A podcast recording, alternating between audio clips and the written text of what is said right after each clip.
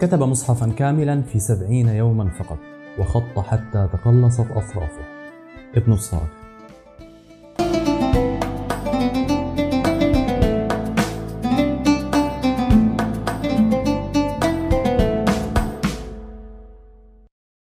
من أرض الكنانة وفسطاط المسلمين ولد زين الدين. عبد الرحمن بن يوسف بن زين الدين بن الصائغ القاهري في القاهرة عام 769 للهجرة. على اختلاف بين المؤرخين. نشأ بالقاهرة وعرف بابن الصائغ وهي حرفة أبيه تعلم الخط المنسوب من الخطاط المجود الشيخ نور الدين الوسيمي البغدادي الذي كان تلميذا لخطاطين بارزين هما عبد الله الصيرفي وشهاب الدين غازي تلميذ عماد الدين بن العفيف.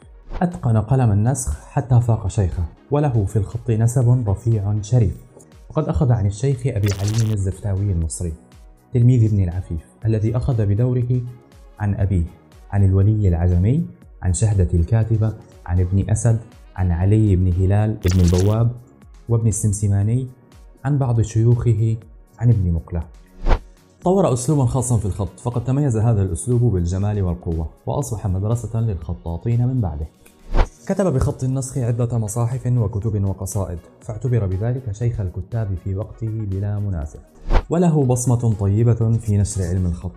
فقد قيل أنه قد أنشأ مكتبا متخصصا في تعليم الخط العربي في العديد من المدارس في مصر وكان لها نفع كبير على أهل عصره. كان ظريفا لطيفا حاضر الذهن يستحضر الشعر والنوادر في كل مجلس ومحفل يحل به. تتلمذ عليه كثيرون منهم عبد الرحمن السخاوي وأخوه وابنه محمد. شهد له الحافظ ابن حجر العسقلاني بمهارته وأثنى عليه. ذكر بعض المؤرخين أنه أول من اخترع إعطاء شهادة لمن يستحقها في علم الخط وأسماها الإجازة. ويمكن القول بأنه كان صاحب دور مهم في ترسيخ تقاليد هذه الإجازة العلمية وفي العمل على حمل الخطاطين في زمانه على هذه التقاليد. وقال فيه مستقيم زاده إن ابن الصائغ هو مخترع الإجازة في الخط العربي. له مصحف كتبه للسلطان برقوق انتهى من كتابته في ذي الحجة سنة 801 للهجرة. بعد عمل متصل استغرق 70 يوما فقط وبقلم واحد لم يغيره. مكتوب هذا المصحف بخط الثلث والنسخ وقد وقفه السلطان برقوق إلى المسجد الذي بناه في منطقة النحاسين في القاهرة.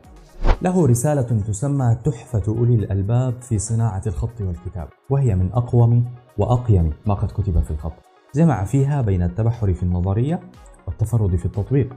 فكان فذا في نوعه يتضمن لمحات عن تاريخ الخط والكتابة وكيفية بري القلم وقواعد خطي النسخ والثلث وشرح فيها أيضا توالد الحروف كيف تم إنشاء شكل هذه الحروف. روى سيرته الكثير من المؤرخين كالحافظ ابن حجر العسقلاني شمس الدين السخاوي مرتضى الزبيدي وغيرهم الكثير. أصابه في أواخر حياته ضعف ووهن أدى إلى تقلص أطرافه انقطع عن الخط إلى أن مات في الرابع عشر من شوال سنة 845 للهجرة ودفن في القاهرة. بانتظار آرائكم وتعليقاتكم على هذا الفيديو. لا تنسوا الإعجاب به ومشاركته في كل مكان.